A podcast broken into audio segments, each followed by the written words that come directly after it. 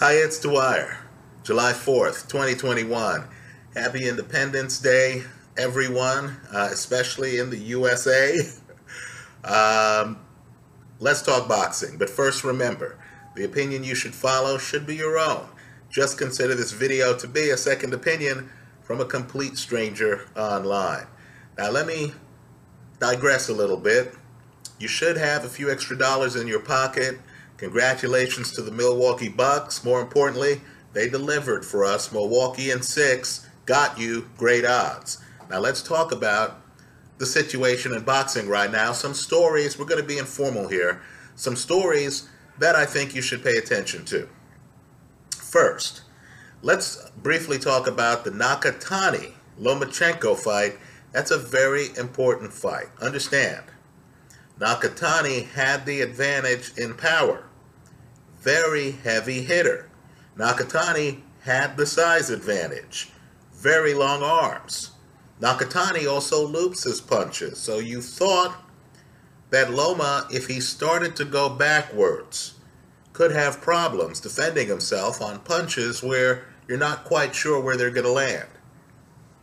But what we learned, and it's very important, in fact, it's on display here throughout the fight, is that Lomachenko has one of boxing's best inside games.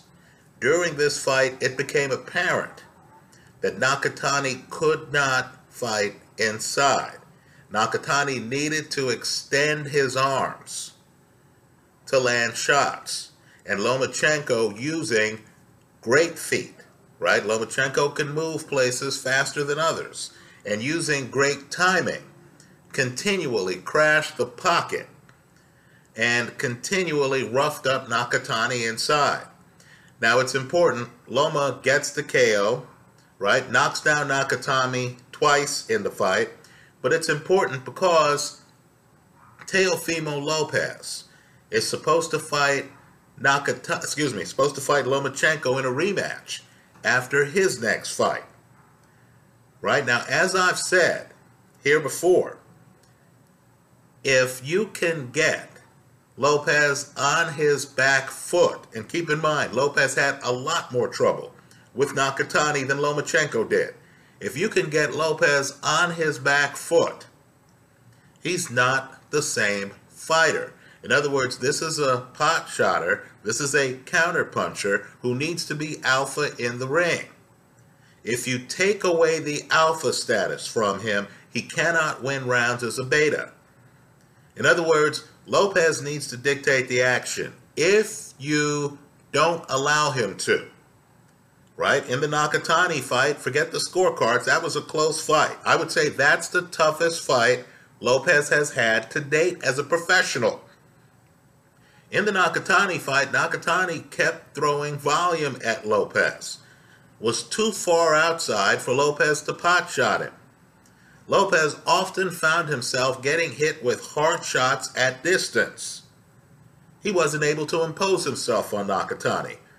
Now, the judges saw a different fight than I did. I thought the Nakatani fight was razor close. Well, if you look at the last few rounds, Loma gives away the first half of the fight. But if you look at the last few rounds of Lomachenko against Lopez, Loma gets Lopez to back up. Folks, those are Loma's best moments of that fight. His best. And so, I'm looking forward to the Lopez Lomachenko rematch, right? I believe it's going to be one of the few times in my life that I'm going to get an opportunity to take Lomachenko in a fight and to get plus 150 or better odds. Understand why the plus 150 is important. That will tell you that the market is only giving Lomachenko a 40% chance of winning that fight. Just ask yourself, who was getting the better of it late in their first fight? Who's the person who's most likely to have cracked the other guy's code? Now, don't get me wrong. Lopez won that fight on my scorecard.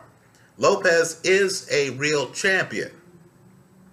But boxing's not only about a fighter's strengths, it's also about a fighter's weaknesses. I want people to look hard at Lopez and look hard at Lomachenko. The point I'm making here is the holes in Lomachenko's game, right? Lack of heavy power, right? The holes in Lomachenko's game are minor compared to the possible major hole in Lopez's game if you can get him to back up. I think Lopez is making one of the biggest mistakes a fighter can make. Right? Believing that the rematch is going to be the same as the first fight. Let's remember, Loma gets surgery after the first fight. In other words, Loma wasn't healthy Loma that first fight. Right? I get the idea that Lopez doesn't want to fight Devin Haney. Let's get real here. Because that would be a unification match. Why are we hearing about other names and not the other champion? It's because somebody doesn't want that fight, and I believe it's Lopez. Because he doesn't want to chase Devin Haney. There is a possibility that Devin Haney, with his movement, with his spectacular legs, might be able to stay outside. Lopez doesn't want another Nakatani fight that goes the distance, only this time the judges might favor the fighter with the better movement. Right? He doesn't want that. He wants a guy who he thinks he's already beaten and who he'll always have an edge on. I think he's making a mistake. He should look at the Nakatani fight. He fought Nakatani. He knows how hard Nakatani is to beat. And folks, I'm just telling you, if you see Loma inside against Nakatani, we don't think of Loma like we think of Roberto Duran. Maybe we need to start changing that. He's elite inside. Elite. Let's shift gears. You know, I'm absolutely astonished as someone who makes predictions here online on fights that Roy Jones felt a need to comment on Errol Spence's comments that Jones is biased against him. Hey, all I could say is, look, this is zero sum. I want to hear Jones's opinion. Right? Who's going to win the fight? If Roy Jones doesn't believe it's Errol Spence, then that's what I want to hear. I am shocked that an all-time great, and that's who Roy Jones is. Let's remember, right? you know, you know, Errol Spence is the man at 147 uh, one of them, right? Jones has upset Errol Spence by saying he believes Terence Crawford beats him. Let, let me raise my hand here. I believe Terence Crawford beats Errol Spence. Let me go further. I believe Manny Pacquiao beats Errol Spence. 42 year old Manny Pacquiao. Right? Let's make another comment that needs to be made. I understand that, you know, there's a lot of money to be made fighting in house right? I get the idea that Manny Pacquiao is with Al Haymon, right? At least for now. I understand there's a three plus million dollar lawsuit out there from a group that claims that Manny's going to breach his contract if he proceeds with the fight against Errol Spence. But my point to you is if you're Errol Spence, and if you want to prove to all of us that you're the best at 147 pounds, why wouldn't you fight Terence Crawford?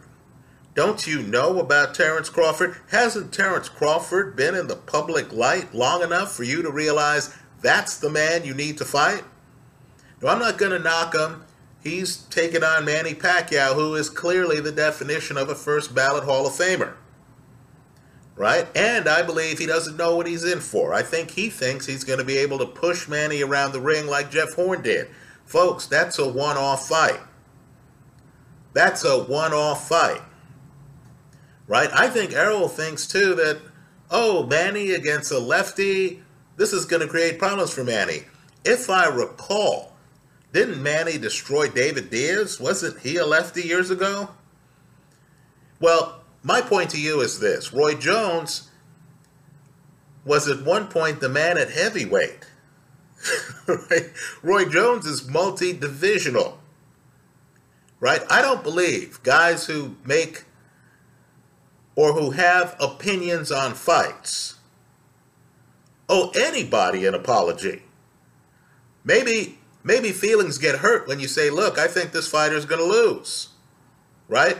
What do you want Roy Jones to do? Do you want Roy Jones to lie to you or do you want to hear the truth? I applaud Roy Jones.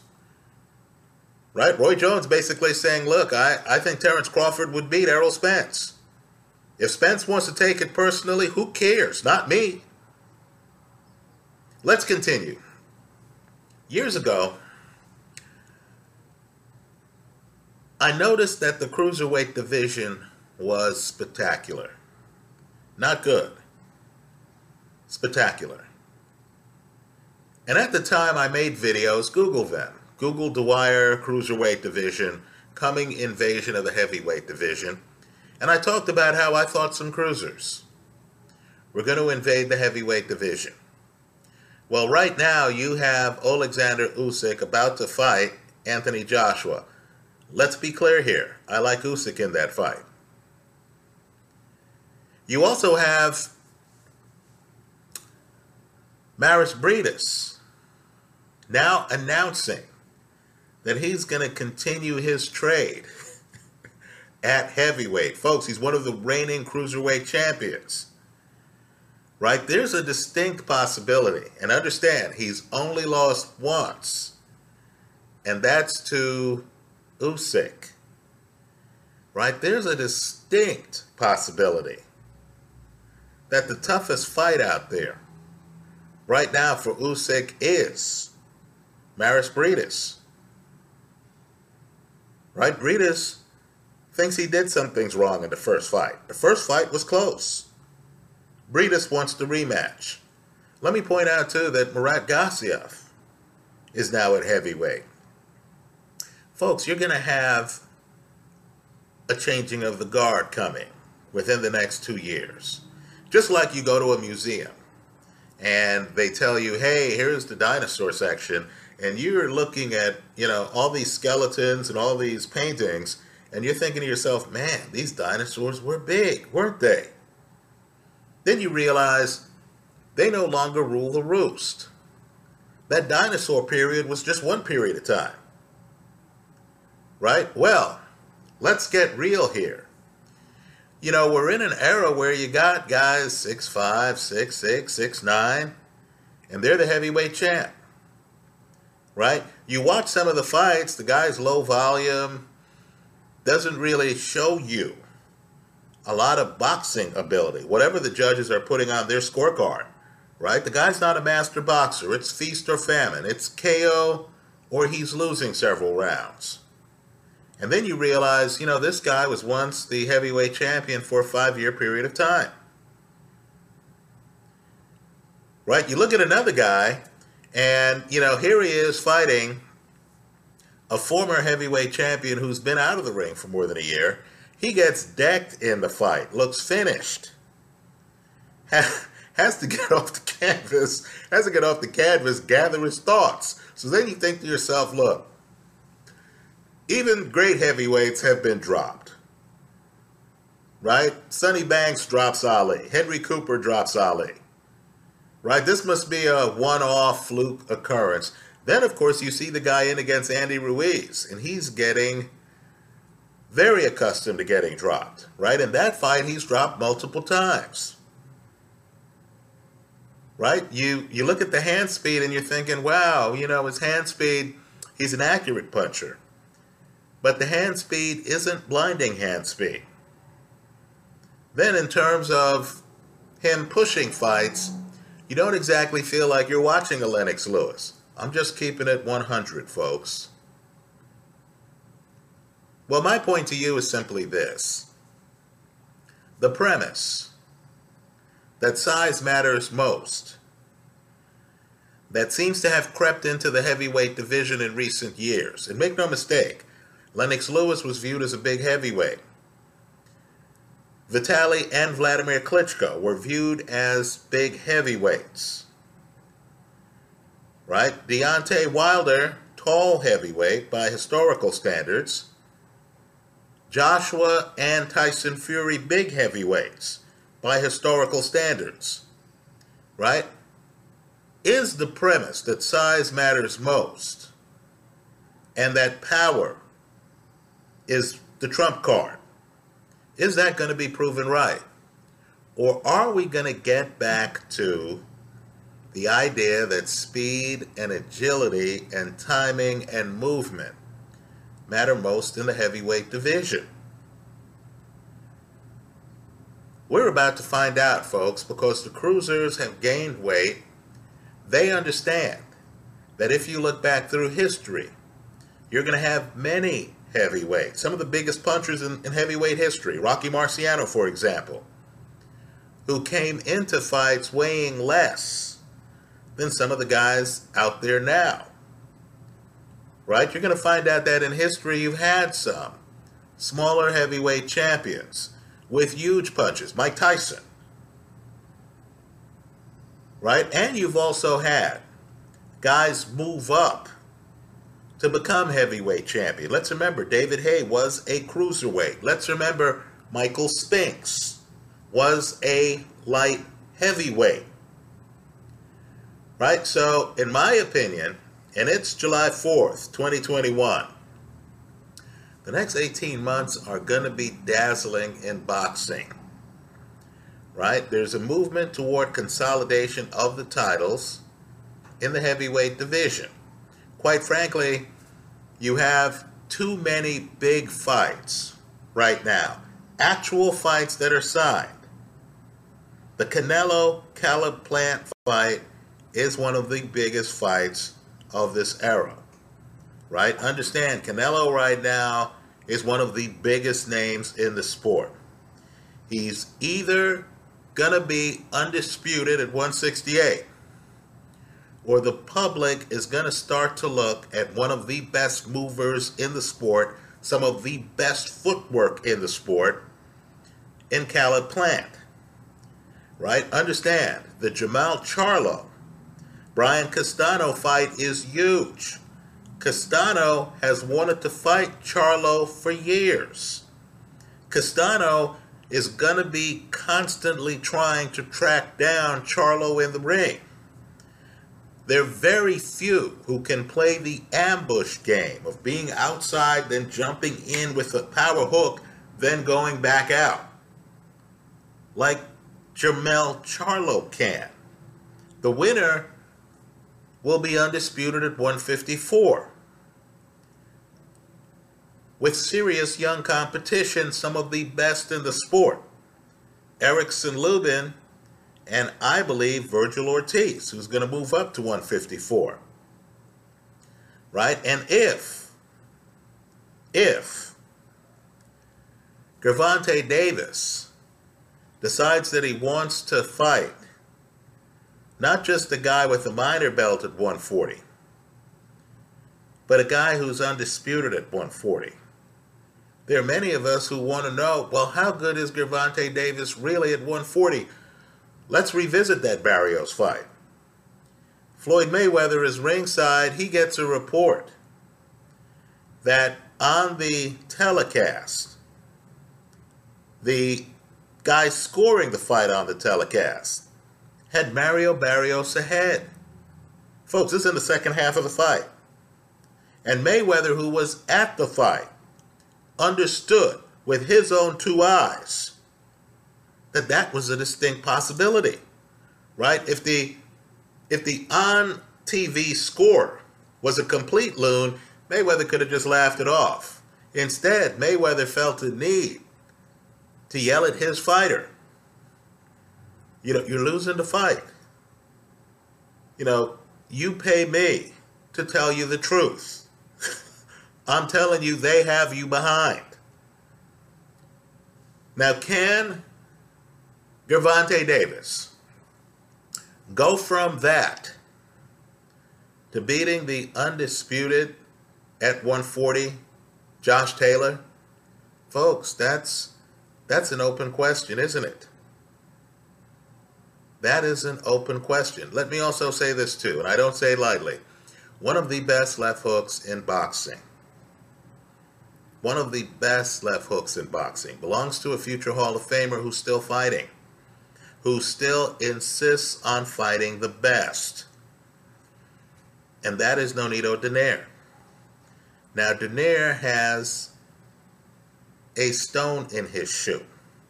There's something that bothers him. He fought the man they call Monster, Inoue. And he lost that fight. It was a spirited fight, right? I can't say he was robbed, although it was close. He gets dropped in the fight off a body shot. It's masterful. But Donaire feels he could have done better. Understand, Donaire could leave the sport today. I believe he's a Hall of Famer. But you understand that these fighters, what makes them great is that drive, that need to know. Donaire needs to know. So he wants another fight with Inoue. I'm just telling you, if those two guys fight a second time, I'm expecting a fight as historical as their first fight. Right? So, as I like to say, there's always the guy in the bar who says boxing's not what it used to be. Right? Just understand that that guy needs an Uber or a Lyft home because that guy is not operating in the real world. In the real world, you have a cruiserweight invasion of a heavyweight division.